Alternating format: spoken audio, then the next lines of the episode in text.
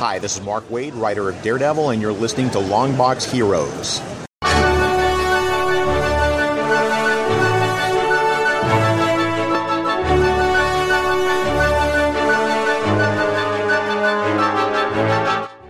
Hello, everyone, and welcome to episode 520 of Longbox Heroes, the Lamborghini of comic book podcasts. I'm Todd, joined with Joe. How are we doing today, Joe?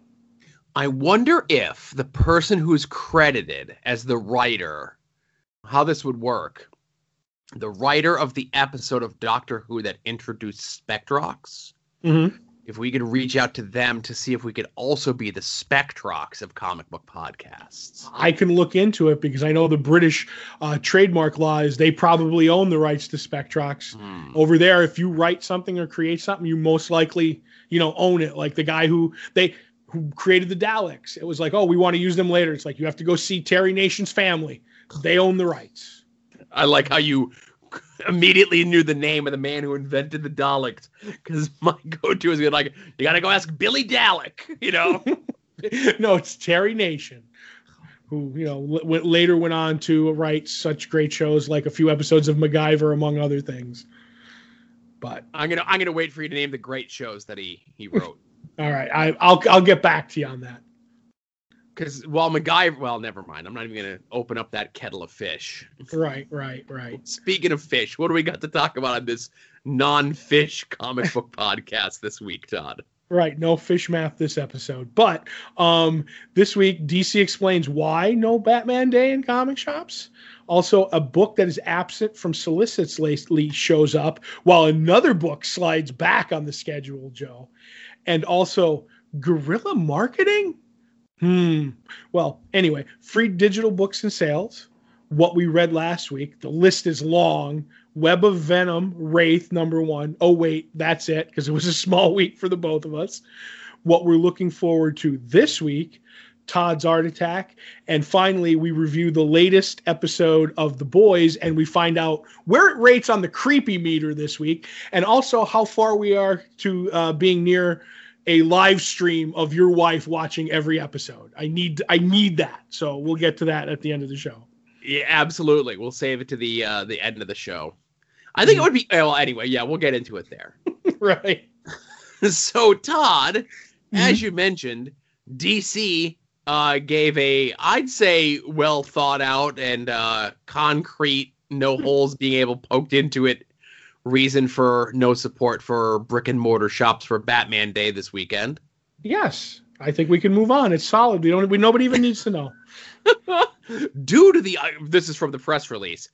Due to the ongoing global health crisis, this year's Batman Day will differ from our past blowout celebrations. Emphasis on blowout there, I guess. Uh, as with many recent events, we have pulled back from the physical element of Batman Day, which is why there are no printed comic books for Batman Day 2020. Now, again, this doesn't uh, explain why there's quote unquote physical elements at Walmart, Target, Hot Topic, companies like Lego, Spin Master, Amazon, Funko, uh, etc., cetera, et cetera, all have new physical stuff. But I guess the Diamond Warehouse still had some Catwoman and Joker masks laying around right. and they've decided to as their last dealings with diamond dc is forcing them to send those to comic book shops That's right. We can either burn these or send them to retailers. right you could either throw them away or you could charge the retailers a premium to have them shipped to them they'll Oh. show up damaged happy batman day everybody And you know what? There's probably nothing packed more lovingly than the people at Diamond packing the last of the DC stuff. Like literally, I could just see them throwing those masks over their shoulders into a box and then like taping it up and it's all crumpled and everything and just kicking it out to the truck. Like I'm just it would it's literally packing up your your the ex that dumped you stuff and making sure it's all in the right place and nothing's broken. I was gonna say that people are fashioning those masks into like suits of armor and like building things out of them, and they're just crumbling them up into a ball, putting them into a box the size of a washing machine box, and sending it to the retailers in the hopes that it gets there in time for Batman Day 2021. Wow, there you go. You could stockpile all those Joker and Catwoman masks. That way, you can have everybody show up to the comic shop cosplaying as Batman, and they could beat up your workers dressed as Joker and Catwoman. That's the only thing I can think. So we're kind of ribbing on the square with DC's acknowledgement of their lack of support for brick and mortar stores. With this being what their response is, Todd, do you think they would have just been better off not saying anything? I really do. I think they should have said nothing. And I don't understand. They have all this product. They have all this product, you know, that they give to these stores and they have comic shops. And literally, how hard would it be to put in the press release and in comic shops the 1000th issue since the first appearance of Batman? Detective Comics 1027. Like you have like you have a product in the shop. So why so either say nothing or do something. No, no, you know, half, you know, hearted attempts. Right. It, this just rings hollow, is all. You know, and I know DC's going through some restructuring. They're going through some concerns and issues, but one would assume they planned these things out a little bit more in advance than like two or three months out. You know what I mean? They mm-hmm. they announce the like typically under normal circumstances we know what the May free comic book day books are in like late November, early December. So these things are done like four to five months in advance. Right now, to play a little dev- devil's advocate, four to you know four to five months in advance, we were just rolling into the pandemic. You know what I mean? So they could say like if they even said like, well, we were planning on making stuff, but the printers were closed for a while for a while, and those went to the back of the line. Like I could have written up a way better, you know, uh, statement than what they wrote, and that's sad because I'm an idiot. Well, I wouldn't go that far, but yes, you absolutely could have done more. You know, mm-hmm. they they could have even they could have even like taken one of the whatever other companies they are. It's not like toys don't sell at comic book shop, Funko Pops don't sell it, whatever. You know, print up a sticker that says, you know, brick and mortar exclusive or Batman Day, whatever exclusive. Throw those stickers on a bunch of the new Funko Pops that you're sending out to wherever. Send a box of those to the retailers and say, these are the ones that are for you. These are special for you because they have a sticker on them. Mm-hmm. It's the way they do it for San Diego. That's the only difference between the boxes. Right. Somebody slaps a San San, San Diego Comic Con exclusive sticker on there. I don't know. You be in charge of Batman Day. I'll be in charge of what gets put out on digital uh, sales and freebies. I would not only just Batman Day. Give me the PR section. I'll handle it. I could shoot some uh, stuff just as good as anybody else.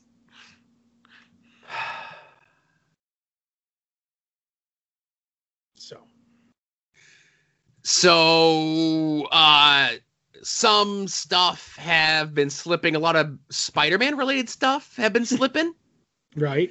And this is actually one of those weird ones because I had, just as an example, and I don't think it's late per se, but I had Venom 28 on my list for books for this week. And then when I checked like all the final things, because, you know, we'll get into like the final lists and the current lists and everything else like that.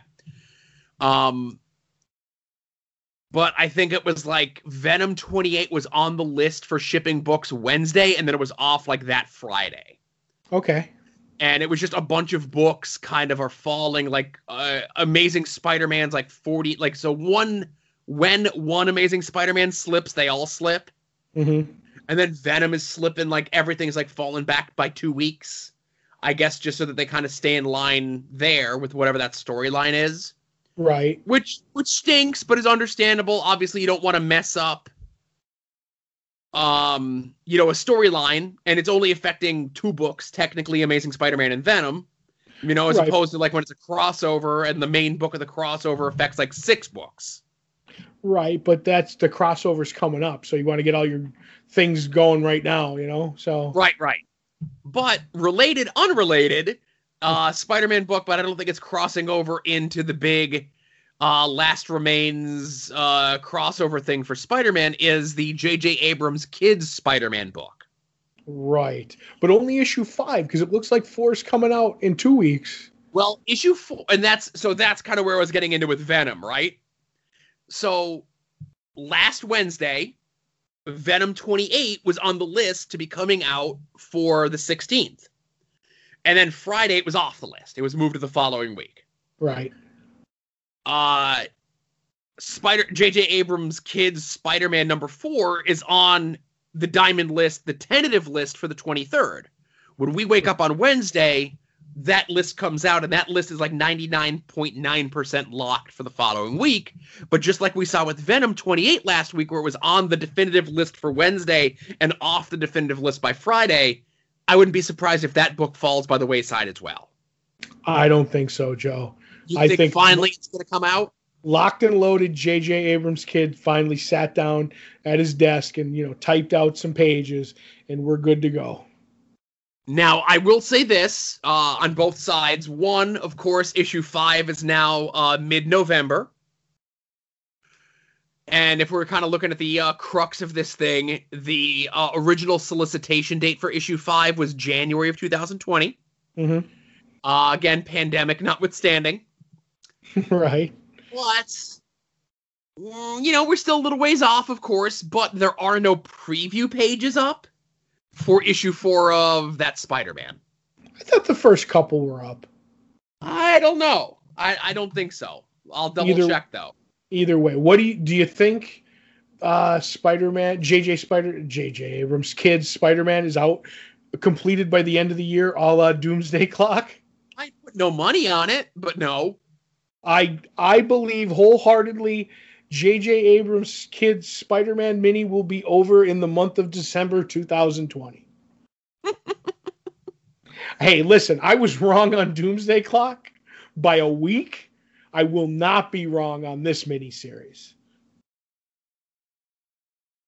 I like I said, I ain't putting no money on it. I'm just saying. I didn't ask for money. I'm just saying, book it, Joe. Nah, it ain't gonna be. All right.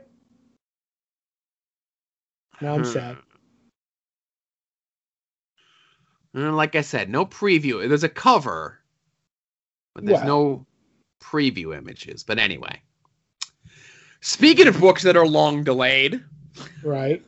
uh, finally on the solicitation track for this December is the uh, Tom King Clay Mann Batman Catwoman multi-part thing.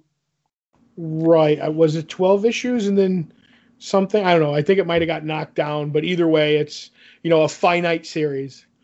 Right. So, uh, if you remember, this is also sa- supposed to have like whispers of Mask of the Phantasm, which you never saw. which makes me, you know, we have to start figuring out when I'm going to watch that. You know what I mean? So, but yeah, I've never seen Mask of the Phantasm. Right. Uh, so it starts December first. Um, it says uh, new. It's it's currently being solicited as a 12 issue miniseries, maxi series, whatever. New issues will s- ship monthly with a skip month planned for a June uh, special. And Ooh. the series will uh, be black label. I don't know if it's going to be like an oversized black label book or a normal sized black label book. They want them to fit with your, you know, uh, killing joke and your three jokers. So I'm betting no- normal size, and it might look like those too. You know what I mean? Right. Have that neon, you know, uh, ink color of the lettering and stuff like that. But uh, I, I definitely think it'll be out in December as long as British printers don't mess up. We're gonna have Batcat come December. So uh, my only thing, of course, uh, with that would be um, I'm a little sad that the book didn't get to be published as it was intended to be, but I completely understand why. And obviously, in light of some of the recent things that we've talked about on the show, Tom King kind of going off on Jay Lee in regards to not reading the whole story before shooting his mouth off on the old Twitter machine, you know. Right. Um, but there, there's a lot of people that were fans of that run. There's a lot of people that were fans of what Tom King established, the relationship and attitude between Bruce and Selina. So I'm glad that he's getting a chance to tell that story, even though it's kind of an out of continuity story at this point. Right. And uh I mean I'm I guess it kind of has to be too because right now the money's in Tynion's Joker War Batman, which is going to continue after 100. So I you know, you don't upset the apple cart. They're both they're I look at Tynion's Batman as as good as anything that was the best on King's run, but I think King King didn't stick the landing towards the end of his run because the the carpet got pulled out out from under him. I wonder what it would have been like if he had got to make all the decisions that he wanted to. Because I feel this Bat Cat, even though it's going to be Black Label, isn't 100% going to be what he wanted to be. So I don't know. I'm looking forward to seeing it, but I understand also why it, it couldn't be, if you will. Mm-hmm. It's on my list. That's you know, it's going in with the the bat that Batman run. I don't know if it's going to go after the Tom King run or separately, but we'll see. Right. It would go after and and between the Tynion run. That's where you want to put it. Okay, that's probably where I would end up putting it. Okay last but not least, something that hopefully a lot of people didn't put in the trash, uh, which was about three weeks ago or so. Uh, several retailers, not ours, sadly, received a black and white, seemingly self published book entitled The Hero Trade with a note that just says, I'm sending you one copy of my self published book free of charge. Please don't throw it away. I'd love it if you could put it out on your shelf and sell it. If you would like to order more, please email us at this email address and include your store name and shipping address. $3 each with shipping. Just let us know how many you'd like, no later than September 13th. So there's probably more than three weeks ago that this was sent out, but maybe it was three weeks ago, right? Right. So there was like little to no discussion of this just until Tuesday of this past week where people started snooping around trying to figure out what this was because I guess some retailers that maybe did get these and maybe did not ignore this and maybe kind of put two and two together were f- to figure out that this was from a new publisher, um, a new-ish publisher called Bad Idea, and this is a new book by Matt Kindt and David Lapham. Mm-hmm. Um, bad ideas a bunch of people who were in editorial and such doing whatever they were doing at valiant uh, and about a year or so ago kind of decided to part ways and start doing their own thing mm-hmm. uh, so yeah so i'm all for this sort of kind of weird marketing to get your book out there. Uh, i say the more power to you. Right and i guess one of the the sticking points with the two was this book's going to obviously come out again um and you know mass published or whatever. But this is going to be the ones that they gave away and had the the deadline of September 13th or whatever is going to be a different copy. So the print run's going to be much smaller thereby you know making the speculator salivate at the, at this book and everything like that. So it was an interesting this is actually why I ended up sending to you because we I sent it to you before I even knew that it was uh, you know, Matt Kindt book and everything. We were just, you know, speculating that it was some big creator doing, you know, our already well-known creator doing some guerrilla, you know, advertising. And I'm like, this is a great idea, but it also kind of it's like, oh man, like I thank God, thank God I'm not the completest I was back in the day, Joe. Because if like this kind of stuff is going to happen more and more, because I remember all the way back to I can't remember what the book was, but you remember the book with the sexually transmitted disease that made you look beautiful it, by image? I can't think of the title, but the first issue came out with a gimmick that every one of them came with a condom, and yes. in in my mind that made me want not want that issue. I didn't get the one with the condom, but it made me buy that book because it was oddball selling and I, I don't know. Like I say, I just glad uh, it does put it on the map, but my completest days are far, far behind me, except for one or two small things. And that kind of stuff would have driven me crazy years ago because if this was a book I love, I'd be searching for it and I'd be like, do I have to pay the $300 for the, for the guerrilla advertisement book that they put out like, you know, four years ago. So, but good luck to them. Beauty is the book that you're thinking of. Yes, it was. I love that idea. And we talked about it because it was something we did on the news. And it made me read that book almost to the end. I think I read every issue. Right. And, and that's the thing, you know, when you when you think outside the box, and this was a mix of physical marketing, guerrilla marketing, online marketing, because there was a whole other thing where it was like, oh, there's this link that we have on a Twitter, like like this. Once this gets to so many likes, we'll do this. Mhm. And then it took a while for it to get that many likes, and I guess that was the impetus for them to send the things out. okay. And then the next thing was the likes got the next thing of the announcement, and then the likes was the next thing that got this, and the so uh, I wanted to uh, doff my John Cena hat at whatever person there was the one that kind of pieced this all together. Mhm. And I hope it inspires more people to kind of think outside the box to promote their comic. I just hope it doesn't end up in everyone doing the same exact thing. And that's what's going to happen. Because remember when Dan Slott did Superior Spider Man and he made that guarantee like everybody's going to want this book? You know what I mean? And it worked for Superior Spider Man. It was a great gimmick, blah, blah, blah. But do you remember like Marvel started using the guarantee, like you need to order this book 17 times? And it was like, you know, you're not going to Superior Spider Man 17 more times. You're lucky you did it once. And I could see our comic shop inundated with manila envelopes with crappy, you know, independent comics now. and uh, you know and obviously that's the thing this a much more calculated uh marketing stunt which worked you know or you know we'll see if it works. But on the flip side what if it wasn't a calculated marketing thing and this thing just ends up being like the next eastman and laird ninja turtles? That would be great but i do think it was a calculated marketing thing. And you're asking whether or not it worked. It worked in the fact that it's going to put eyes on the product. Will it work in sales? That is yet to be seen. Mm-hmm and we don't we don't do we haven't done sales on this show in forever. Remember when i used to talk about sales all the time in the show when you used to talk about numbers, thank God this isn't a video podcast because my eyes would just glaze over, man.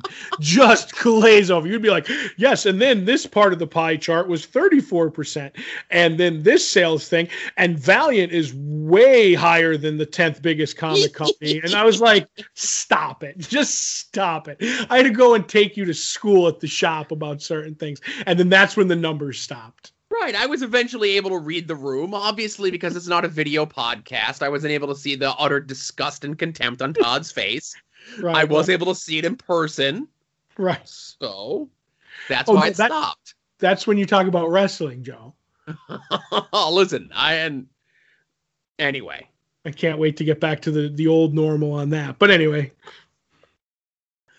Oh my goodness. So hey, uh there is no official The Rob Watch on this uh main show, but if you need your fill of The Rob, go listen to this week's After Dark when it comes out. I'll just say that. what is it like 84 minutes of the Rob talk over there?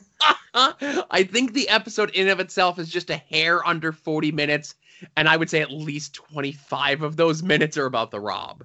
That's right. Engineer Tr- Joe driving the train. Wait for that check to come in. oh, that big Levi's stamp Oh. check. Anyway, um, over uh, with this episode and every episode, be sure to check out soon to be named network, soon to be named network.com, soon to be named network.tumblr.com. All the shows in the network, people that have shows in the network, when they go on other shows and they tell me that they went on those shows, for some reason, people like to keep it a secret for some reason.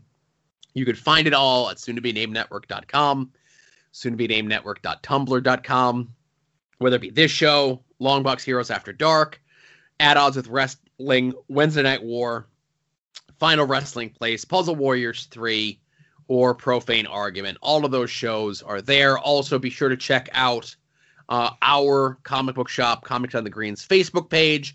That's where he does most of his advertising, pushing of stuff, new comics, and so forth. And also check to see what sale he has going on. And if you don't have a reliable comic retailer in your area, our local comic book retailer can be your reliable comic book retailer. Set up a subscription with him, get your books, don't miss out on the latest and greatest in the world of comics. And check out our friend Becky's Instagram page where she puts a lot of the original art, commissions, and so forth that she does up there. And uh, yeah, she uh, does a lot of fun stuff. Yes, she does. Digital books and sales. Speaking of which, couple holdovers from last week. Of course, we have that uh, Image Summer Crime Sale, which I think is going the entirety of the summer. Uh, Dynamite still has the boys related stuff on sale. Get that while the getting is good. And Marvel's Choose Your Own Hero or Villain sale. Uh, added to the list of sales would be Women of Valiant sale, Dark Horse Lone Wolf and Cub sale, which I've never read. I'm Either aware of. You well, know? you're watching. You're watching it when you watch The Mandalorian, so you're good. Yeah, I think that's like uh you know, I could do a book report on it. I just say, yeah, and then the baby Yoda says a thing, you know? And just change it to the Cub does the thing. Yeah, he does the he does the thing with the force to uh oh, it would be so much better to to to to Carl Weathers. I was I couldn't think of Apollo Creed's name for a second there. That's right. Do the hand thing, baby. Yeah. uh, but also added are a Marvel symbiote sale, uh, all symbiote appearances, Venom books, and so forth, World War Hulk sale, and a Marvel Ultimate X Men sale. Uh, I do also want to say, as someone who curates this list to the best of his ability, the Facebook algorithm for Comixology is all screwy because it's promoting last year's sales. Right. I think somebody uh somebody needs to fix that. That's not mine. I I do the sales. I curate the list.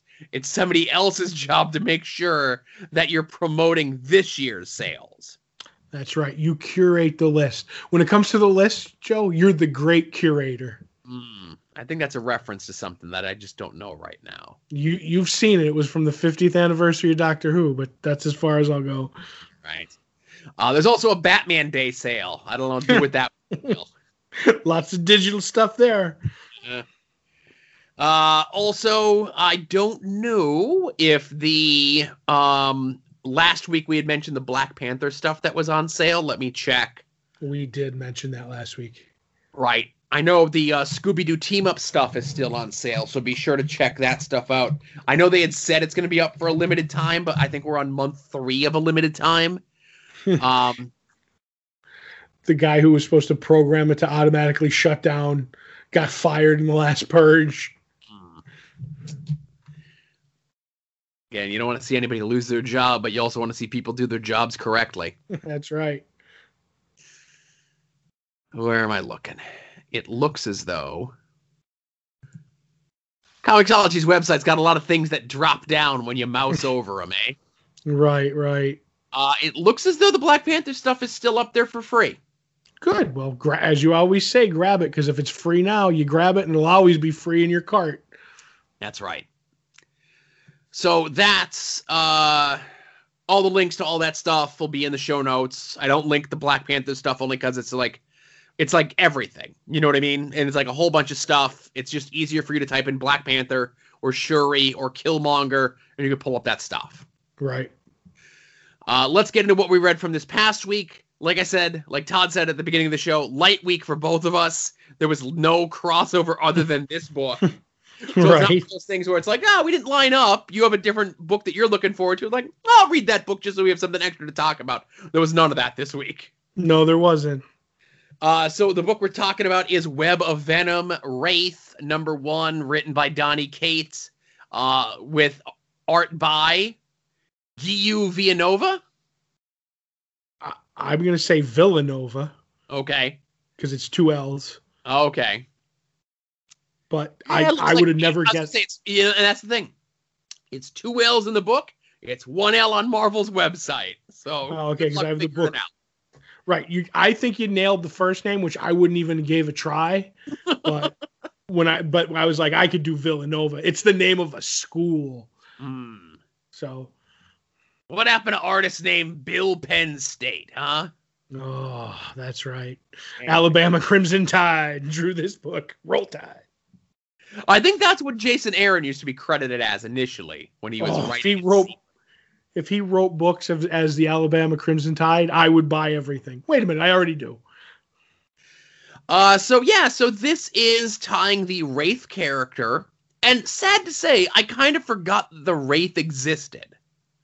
Mm-hmm. You know what I mean? I know he had recently, and I say recently, like maybe like a year or two ago, appeared in like Guardians of the Galaxy, but he was one of the featured characters in that big relaunch of the Marvel Cosmic Universe, like way back when, like during Annihilation and all that stuff, that Mhm. kind of reinvigorated Guardians of the Galaxy to be the multi-billion dollar conglomerate that my four-year-old niece knows the names of the characters of.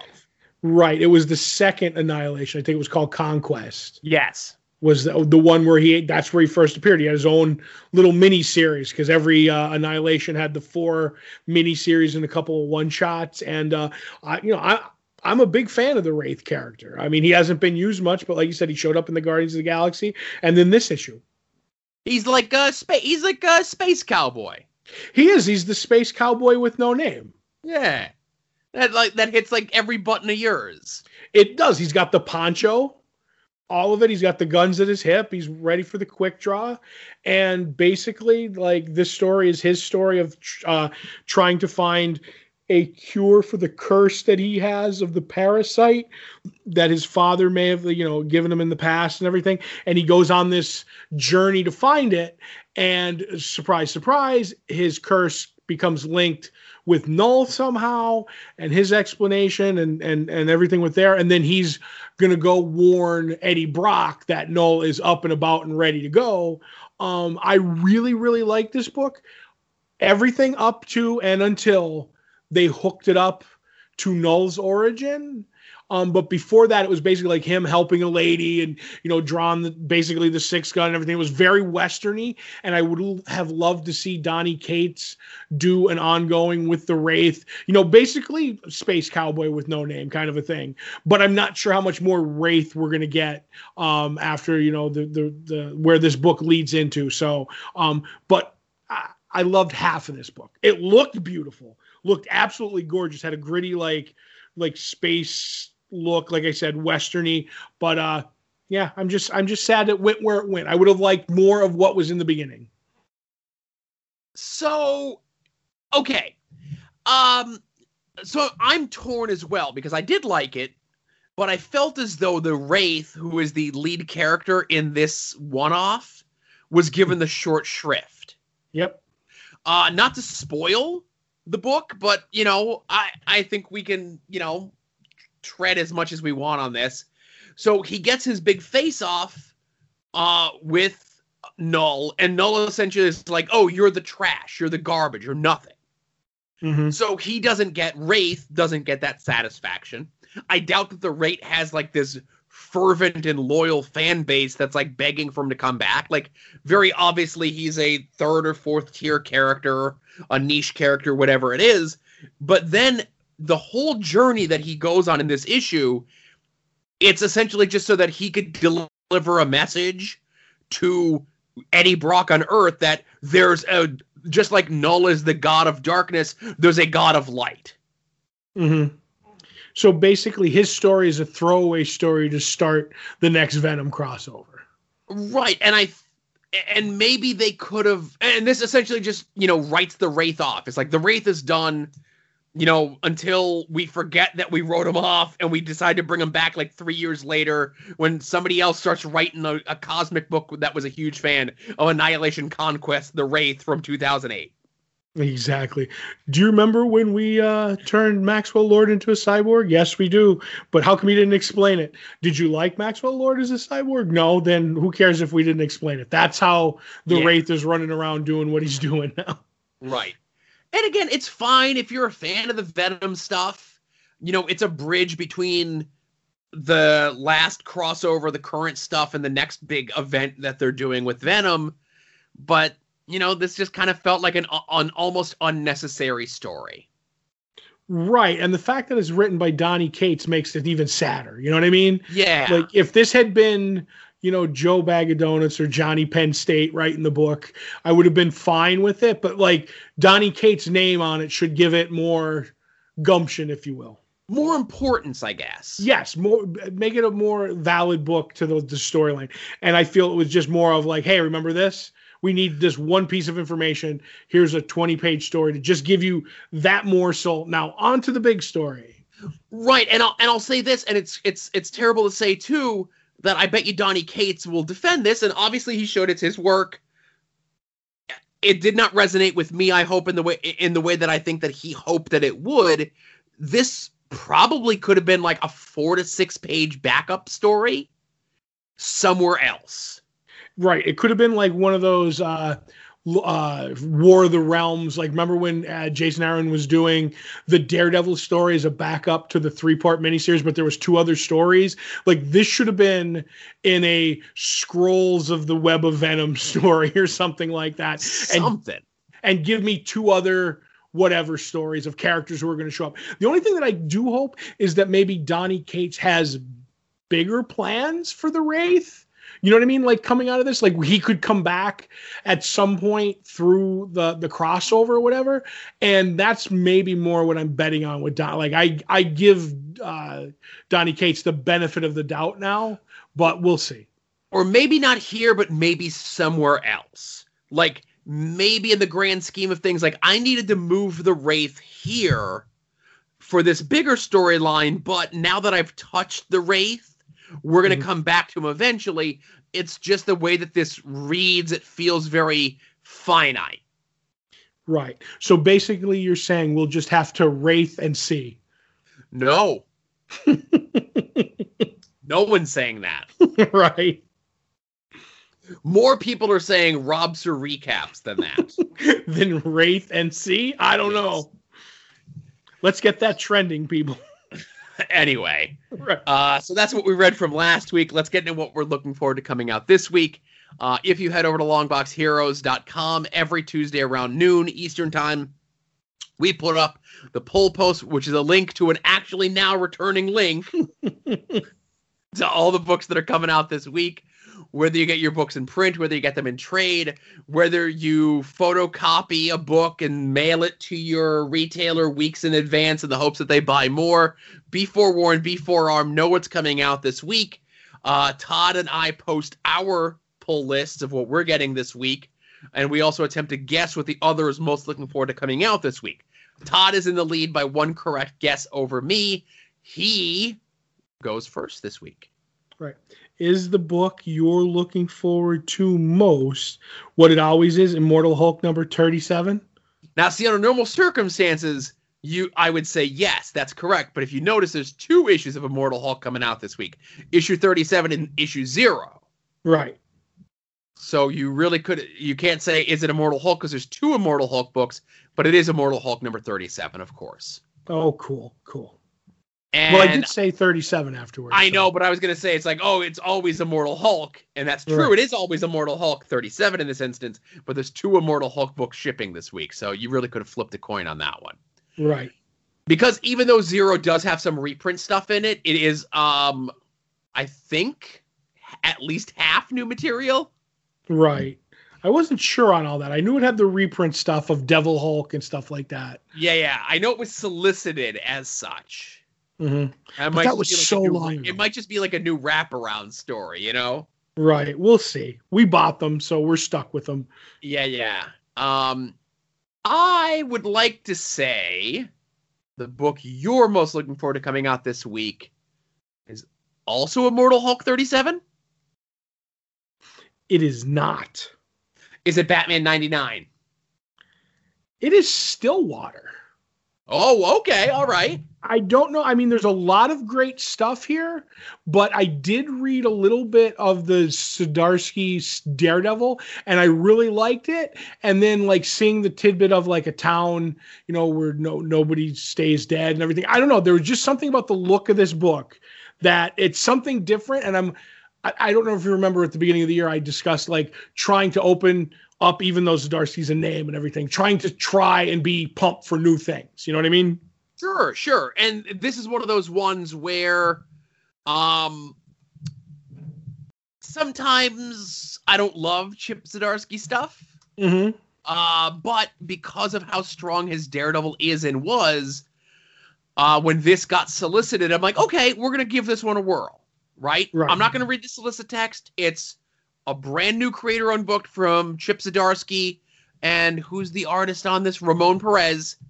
Let's get it. Let's Right. see how it. Let's see how it shakes out. And on top of Daredevil, for me, I don't know if you remember me saying this back in the day when uh, just before they dropped the new Fantastic Four book by Dan Slott, Zdarsky was doing the Marvel uh, the Marvel two in one book with uh, Human Torch and Thing, and I was really pushing for Zdarsky. Well, not that anybody would care what my opinion was, was for him to get the FF book over Dan Slott. So like there was a while there that I was like on a little bit on the Zadar, Zadar, Zdarsky bandwagon, but uh, right. I don't know. We'll see. I like I said, just something new, something different, and that was a this was a blockbuster week anyway with the you know A plus titles. So Sure. And even though I, I guessed wrong twice, that only counts as one incorrect guess. right, but because I guessed right with two Immortal Hulks, I get two points. No. Uh, I'm trying to get an opportunity here on picking books. so hey, I wanna I, I just we I only bring this up uh because I wanna make you know you mentioned it, we have to talk about it. Daredevil, right? Mhm. So on uh the Marvel Insider thing, which you know I go to every day so I can get my points and it goes toward different rewards every like two months or month or whatever it is for my Marvel Puzzle Quest, okay? You're right. So they had a thing on there where it was a four question quiz of how well do you know Daredevil? And it's a Right. multiple choice thing, okay? Who who created Daredevil? Go Wait, wait, wait. so Daredevil's main weakness, okay. Matt Murdock's longtime girlfriend name was, okay. Where does Matt Murdock live? Okay. And one of the questions is Daredevil was created by which writer? And the multiple choice questions are Jack Kirby, Stan Lee, Bendis, or Mark Waid. Well, they have the right answer in there. I'm not going to give you the answer because I'll let everybody, you know, pick their own. But I know what the right answer is of who created Daredevil. I know you know what it is, but when I saw that they put Mark Waid on the list of people, and I'm like, they could have put like I don't know, like anyone el- like there was so many other people that wrote Daredevil in between there, like they could have like made up a name. But the fact that they threw Dare uh, Mark Waid in there, I'm like, that's a rib on me by Todd indirectly without even him even knowing about it. That's right. Somehow I managed that. You made it happen through the cosmos. Mhm. Oh my goodness. So while you're over at longboxheroes.com, be sure to check out all the other stuff that we have over there. Uh, past episodes of this show, past episodes of Longbox Heroes After Dark, uh, the 2017 Smash sensation, Todd and Joe have issues. Uh, eh, the new writing recappy thing that I'm doing, listening to Rob Liefeld's podcast and kind of just making notes on it, you know. Uh, I saw somebody else say that I listen to Rob's the Rob's podcast, so you don't have to. I didn't say that, but other people might be saying that. Um, give it give it a try. You can't miss it. Uh, the the the art for each article is the same. It's kind of sticks out like a sore thumb That's right. or a swollen chest. That's right. Um, Oh. You can also click our little thing for the store there where you can buy shirts and stickers and pins with our fancy logos on them. Uh, directly from me, they're in the house. You don't got nothing to worry about there. Uh, you can also head over to our TeePublic store uh, where a bunch of different things inspired by this show, inspired by After Dark, inspired by At Odds with Wrestling, Final Wrestling Place. Uh, this weekend, actually Wednesday to Saturday, everything is 35% off through TeePublic store. So definitely, if if you ever wanted a fish math math COVID nineteen mask, Oh, thirty five percent off. Wednesday to Friday is your time to do it. Oh, get on So it. they have until they have the other sale at the end of the month on everything. right. Uh, you could also uh, sign up for our Patreon. As little as a dollar a month is going to get you two extra episodes a month from Todd and I. One previewing the past, where we look at that month's previews 30 years ago. The other looking at the film of comedy legend Mel Brooks and Babbling Brooks.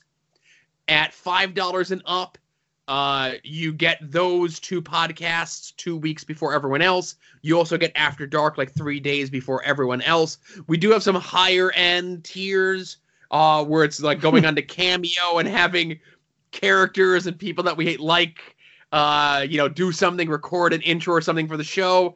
Uh, they did recently raise their prices, so we had to change those tier levels just in case you wanted to indulge a little bit. and obviously, you can kind of pick the verbiage, you know, nothing too untoward. They always have first right of refusal to say, no, I will not say I'm a, a doo doo head or something, you know? Right. Um, but that would get you, like, for the month, that would get you, like, all the other, like, goals, you know? hmm if you spend $69 on a Rob Liefeld cameo, Nice. I think we could I think we could swing those two bonus shows to you, you know? hmm hmm Um you could also help us out another way, and that's by clicking the Amazon banner across the top of the page over at longboxheroes.com. Uh, does not cost you anything extra. Amazon calls it an advertising fee. I call it the thing that makes Todd happy at the end of the month when he gets his cut of the money. Yeah. Right. Some of the notable purchases that the Amazon click through this past week include uh, hopefully someone is taking advantage of the Amazon opportunity because they purchased a $50 e gift card. And I certainly hope they then use that $50 gift card to buy some of these other items, such as uh, a three pack of Kraft macaroni and cheese. Now, the box says that it's Kraft macaroni and cheese dinner, but it's not Kraft dinner, which we don't have in the United States. right.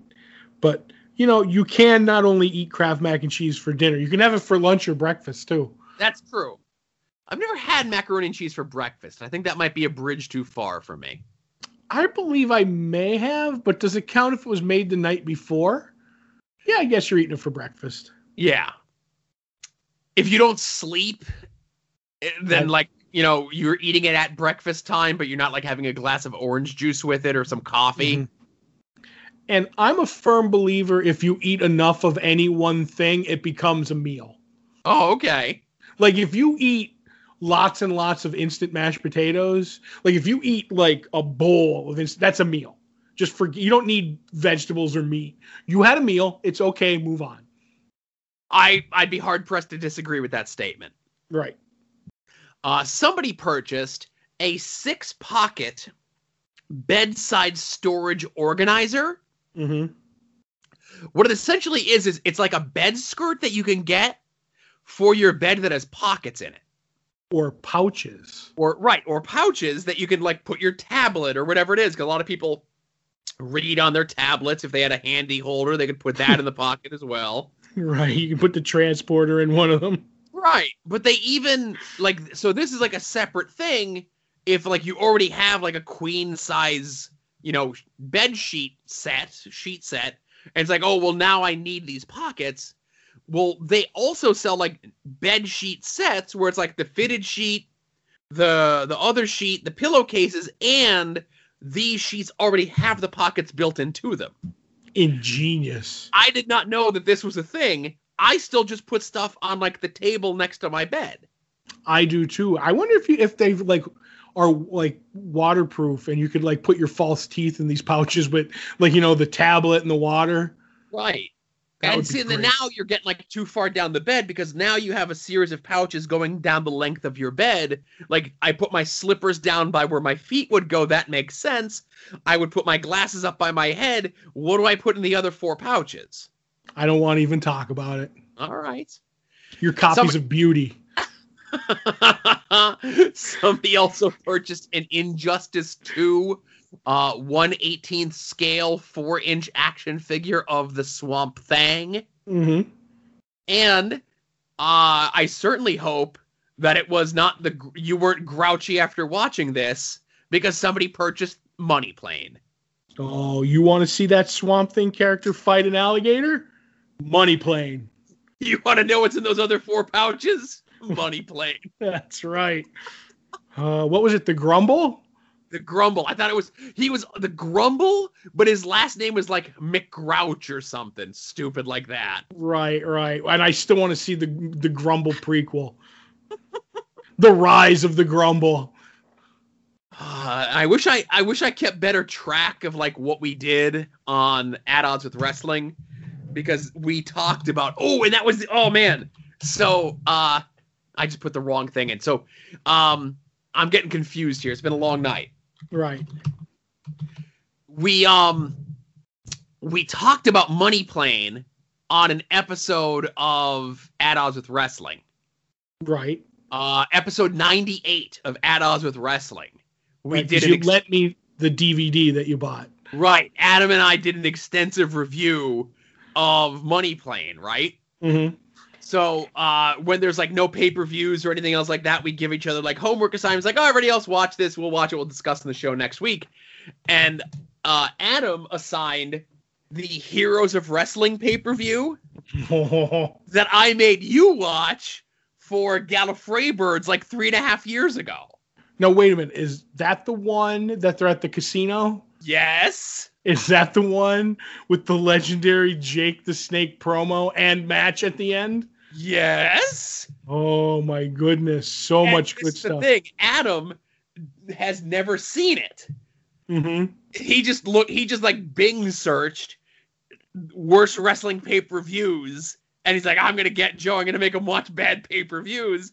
Little does he know, I've seen the show many times. I've already reviewed it on an episode of the podcast for this network, and it's a it's a show that I sicking, sickeningly enjoy. Mhm. And I said to him, I go, Adam, I go, have you seen this pay per view? No. I go, are you aware of the Jake Roberts promo on there? No. I'm like, I'm not saying anything else. Oh, He's I doing e- this to himself. He's But- punishing himself by making himself watch stuff that he's not going to enjoy. you got aces and eights. I got two of those too. Oh, oh, now see, you say that he doesn't. He doesn't know what you're talking about. I know, but you know what's the weird part? I do. Yes. And the sad part is, I don't want to spoil anything here because he hasn't seen it. I can do most of that Jake the Snake promo. and I'm going to do this one thing because I don't care if this does spoil it because I want him to know this if he hasn't watched it yet. My favorite thing in that whole promo, and it stuck with me to this day, is Jake's doing his thing and he points at the bag with the snake in it. And the guy who's interviewing, don't know his name, just goes, Oh, in such a stupid, like, wow moment. It's absolutely ridiculous.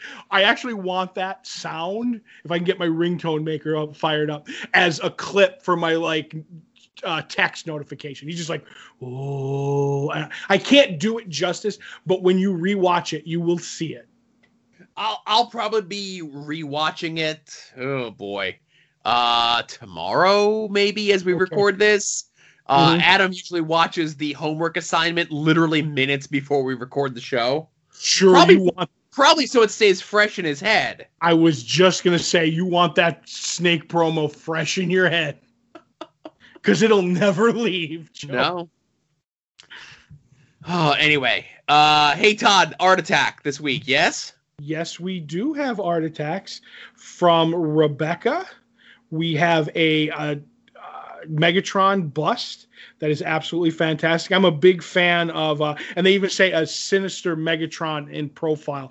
And I'm a big fan of the Transformers, the G1 Transformers back in the day. And I always loved the look of like the Transformers from that era, not that stinky Michael Bay stuff. And uh, nailed it pretty good. Megatron looks pretty sinister. I'd have to agree. I like the shading. Uh, I'm a sucker when it's a black and white thing, uh, not colored, whatever, and then you really go in on the shading. I think that does so much to the piece, and it does a lot in this one. Right. And uh, also from Jared Finelli, um, he he got a new piece from Mark's Tattooing. Uh, he was di- uh, Jared was diagnosed with cancer a year ago, and uh, he listens to our podcast, and we, we helped him get through the treatments. And he'd like to thank us for passing the time. And he asked if this counts as comic book art. It's a tattoo of the old double R Deadpool uh, cursing, saying "F." cancer and dang right that that stands as comic book art and anytime you get a tattoo especially if it's a comic character we're you know gladly you know send it to todd's art attack and i wish you all the best in your fight jared Absolutely. Uh, that's a nice piece, and uh, you know, Jared. Hopefully, you keep fighting the good fight, as you as Todd mentioned. Um, And uh, thanks for listening. As long as you have been, if we could help pass anyone's time when they're going through horrible things in their life, uh, you know that that's kind of that's a little humbling, I would say. Yes. And also, you chose Swearpool, so you made the right, uh, correct choice. well, we're gonna get to a point where every de- Deadpool is Swearpool, you know. True, true. It's the one true Deadpool. so I think that's it for the main show. Oh, uh, ba, ba, ba, ba, da, da, da, da, da. yeah, that's everything for the main show. We're gonna get into to discussion of episode four, season two of The Boys. That's right. And uh, we'll take a break. And uh, you yeah. take a sip of milk for the cause. I might have to blow my nose. Hang on. Okay.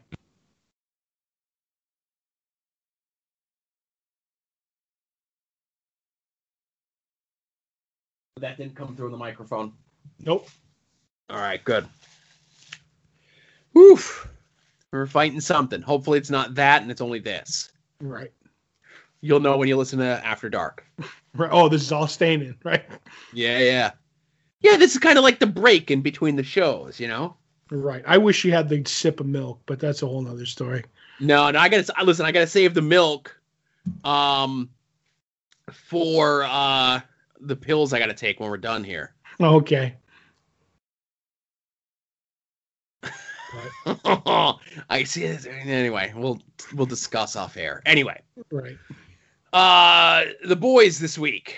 Um, everyone's involved. Everybody's doing stuff. Uh, Mother's Milk, Hughie, uh, Annie comes along, much to Mother's Milk initial chagrin, to go find Liberty. Um, information was brought up about finding who Liberty is. Perhaps they can help the boys. Right. Uh, I think we end up learning that that may not be the case. Uh, while that's going on, um, Butcher has found out where they're keeping his wife. He has a rendezvous with her. Mm-hmm. And, uh, you know, as the world of Vought is crumbling down around him, uh, Homelander decides to pin the needle in the red on the creepometer. Right. And then the weakest plot line is Frenchie making stupid decisions with uh, Kimiko. yeah. I just wanted to put that out there that it in an otherwise perfect episode that was like I was like, "Oh, okay." Like cuz I thought the Kimiko stuff going to uh Stormfront doing the speech was intense, but him uh Frenchie trying to kiss Kimiko and then going to his old girlfriend to tell her about it was like to me really slowed down the episode if that makes any sense. And I was like, man, if you just cut this out of here, this would have been an A plus plus plus episode.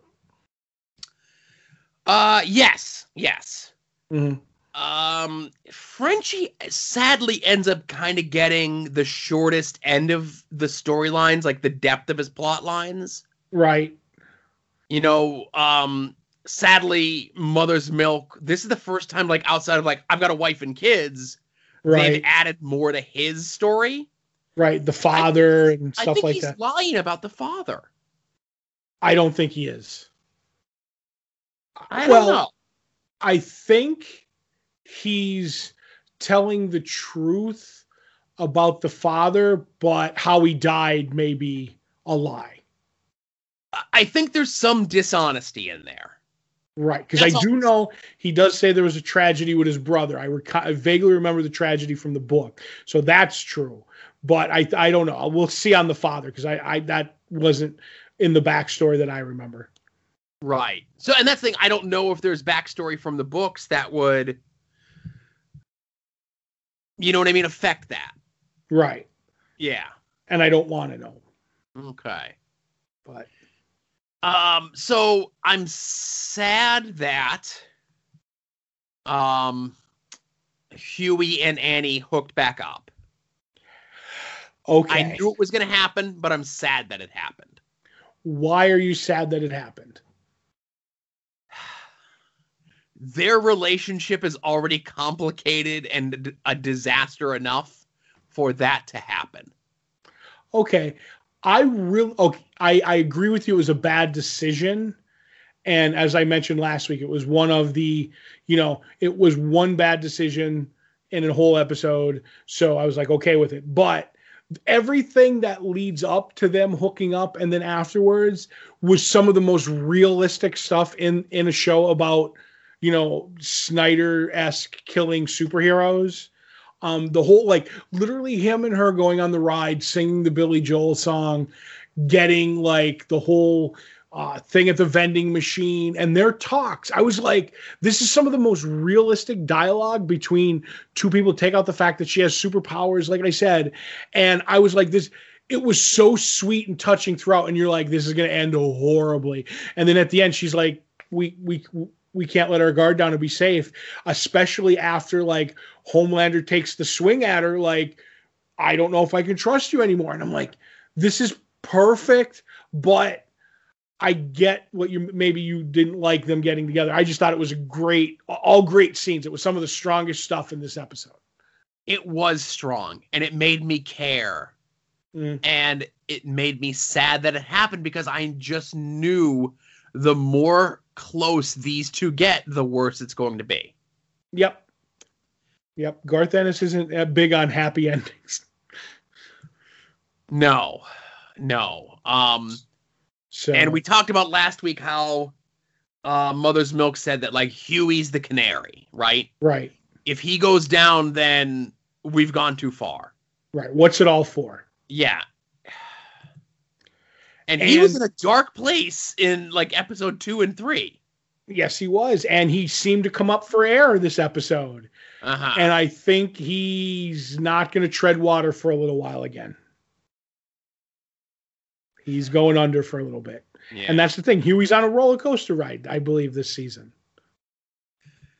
Speaking of people not on roller coaster rides, people whose lives are, I don't even know what you would call them. Hmm That's Homelander.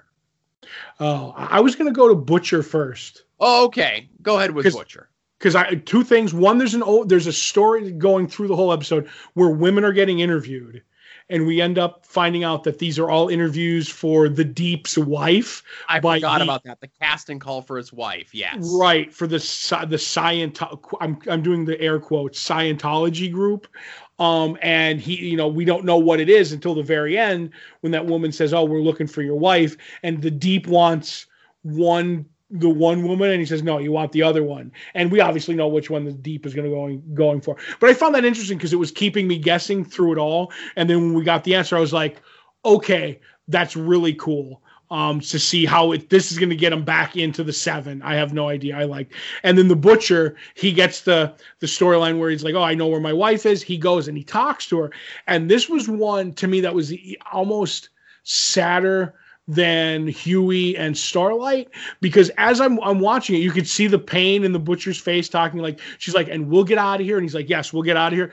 Me, you, and my son. You could see every time she said it, the but- butcher would just like do something and you're like this isn't to end well he hates superheroes or people with powers and you have a kid and obviously you know the mother's bond is strong she's not just to give up that kid that was just like this is going to end horribly and in the end it does because she ends up turning on the butcher because she's like you'll either abandon him or destroy him because i know how you are.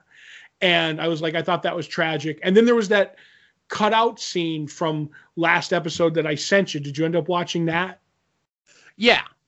um, where I'm glad they took that out of last week's episode or the not last week because they did them together in a bunch of threes where he it was him between Homelander taking him to see his wife and when we see him show up to Frenchie Hughie and, and everything and he ends up killing his war buddy.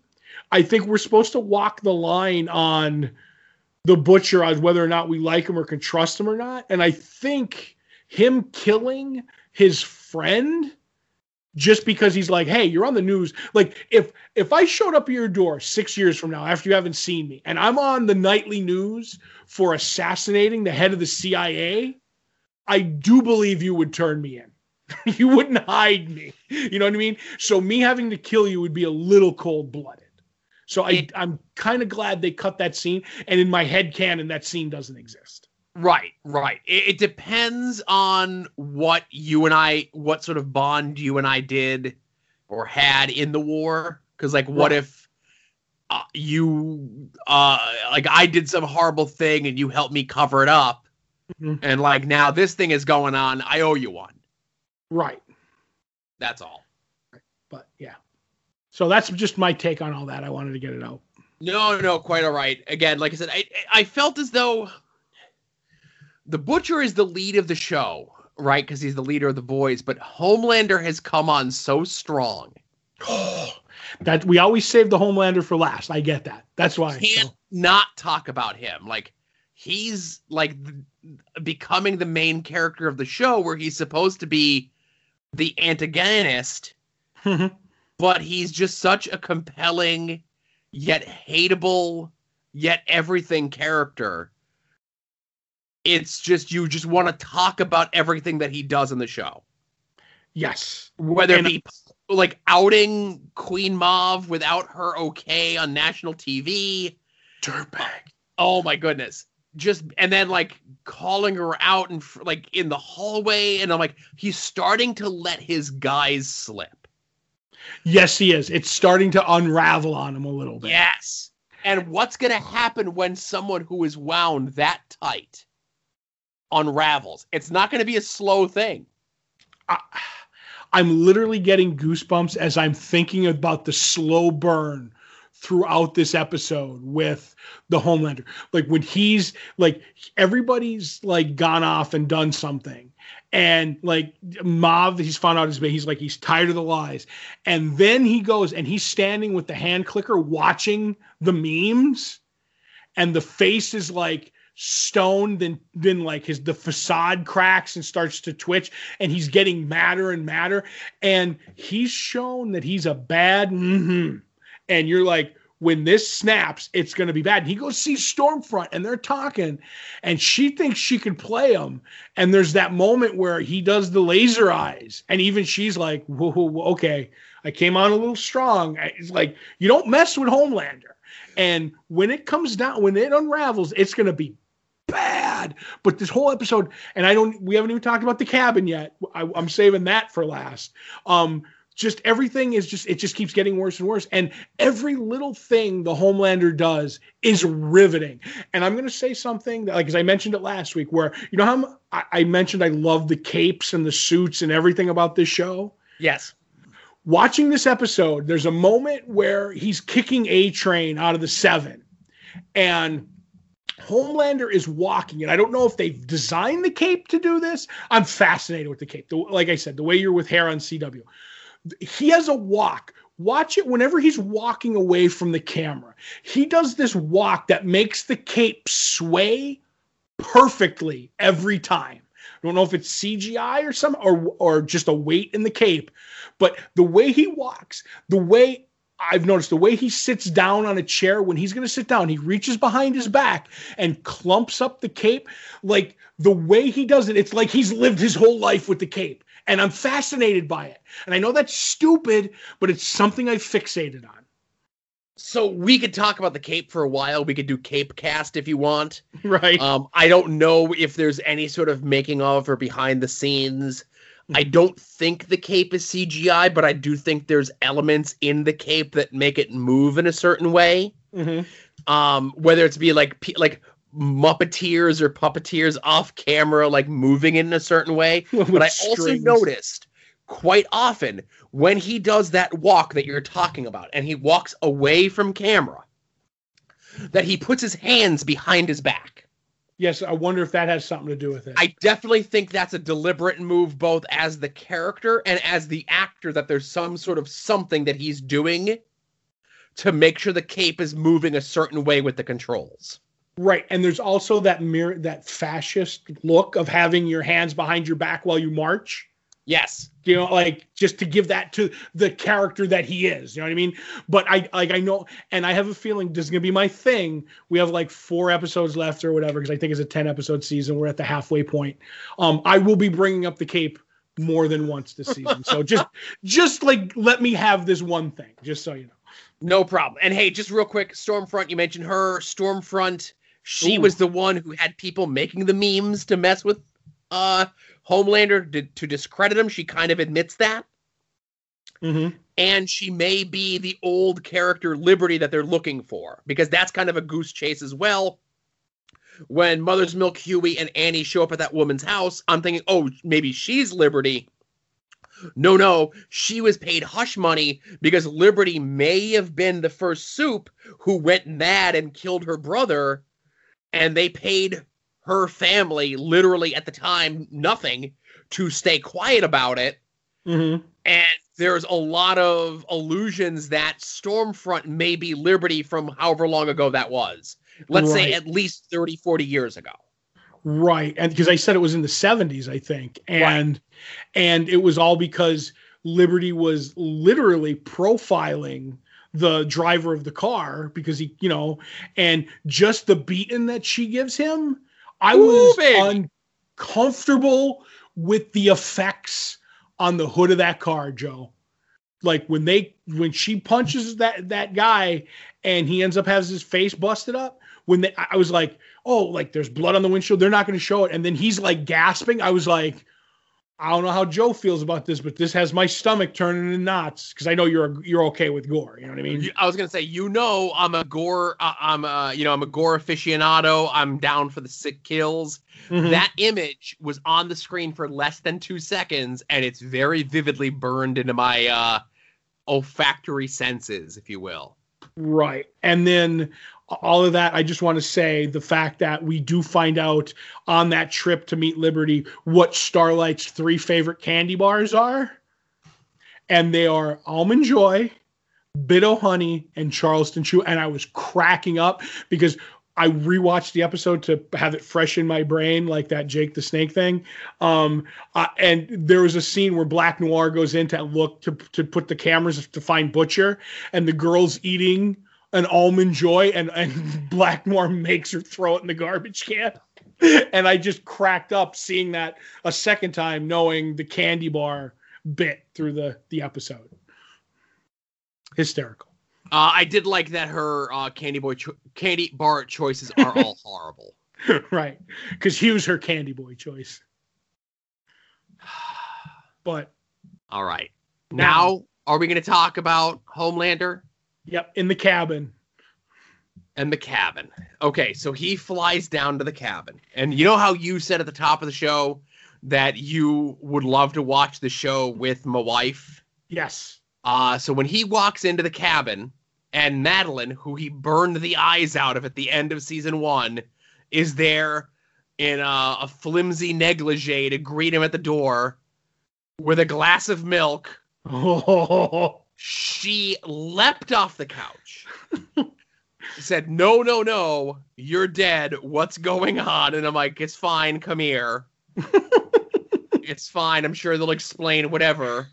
Mhm. and it ends up being uh doppelganger. doppelganger? The Yep, guy that doppel- they had pose as whoever the military guy was from previous season to kind of get him in a compromising position to Right. move their bill through Right. I think he was a senator or a right something.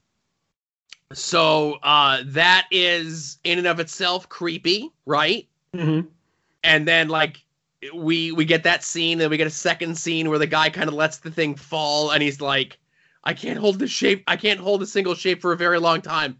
And Homelander's like, "Change it back now." And the guy's Yeah. like, you could see the fear of everything in that guy's face. Mhm. Um, and then we get our next scene where, you know, the ritual begins, shows up at the house, has the thing of milk. Homelander's had a bad day. Well, he's talked with Stormfront, who says everybody needs to love you, and it's sad, but yay, you do you. And she has that whole thing about loving yourself and needing love. And the whole thing Doppelganger's going off on is how everybody loves you. And he's like, I don't need anybody.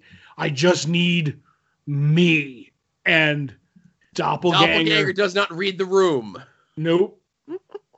and he becomes he becomes Homelander in the negligee, which once again is another visual burned into my brain because I have to give, you know, the guy who plays Homelander the once again kudos because he's standing there being doppelganger pretending to be Homelander in a negligee and it's all fascinating. It's all fantastic. And he's going to make love to himself. Uh, he's going to try and you know put the moves on Homelander, and it goes about as well as you would expect, Joe. This show, man, I tell you. And I just want to say, because I, I, rewatched that scene and I'm getting goosebumps right now, which is what I always say, is the scene of him. I don't need anyone. I don't I, I, anybody. And he snaps Doppelganger's neck and throws him to the floor. And at the, it's at that point that they should throw in like the creepy music or whatever, but it just goes to silent and the credits roll and it's just the crackling fire for three minutes.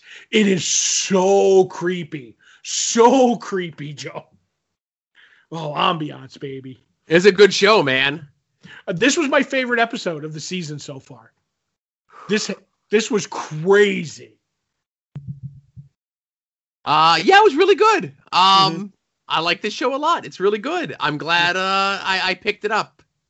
I'm glad you did too. Now we just need to get on that webcam of April watching. We could stream it of April watching the show. See, it's gonna it would be too awkward because I'm watching it for the first time myself, and then I'd have to be holding the thing, the the, the phone or the camera or whatever on her while she's watching. And then it has to, like that, or I'd have to do it like in secret, which is like double creepy. Right. That's a lot of um, Homelander right there. What I may end up doing is after we watch this week's episode, I, I'll see how she would feel about recording like just her thoughts and feelings on the episode. Mm-hmm. And depending on how swear filled it gets, putting it either at the end of like next week's episode here or next week's After Dark. Right. Because, and I don't, I get like the creepy angle, but man, oh man, I pay for the tripod to hold the camera. But like, if she just, knows she's being recorded, I think she would like kind of stifle it, you know?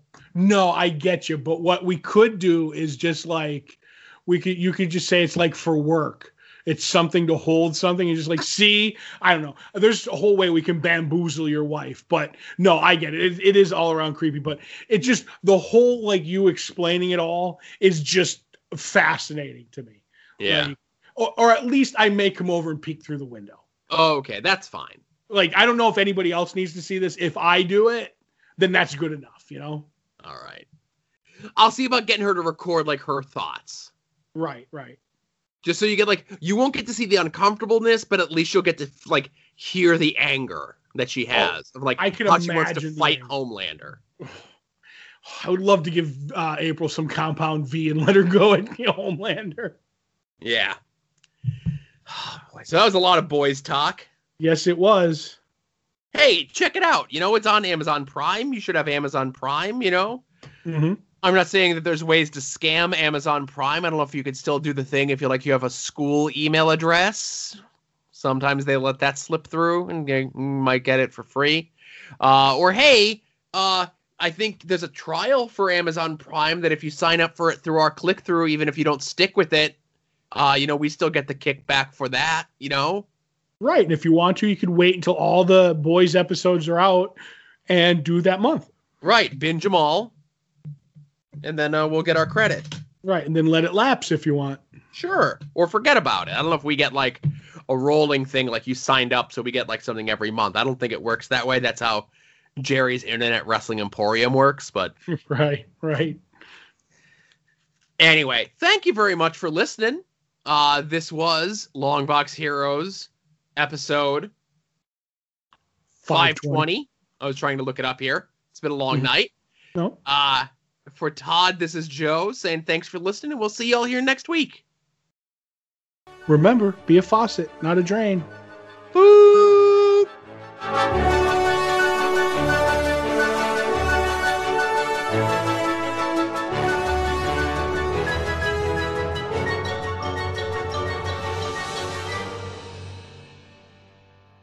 You're listening to the soon to be named network, the Lamborghini of Podcast Network.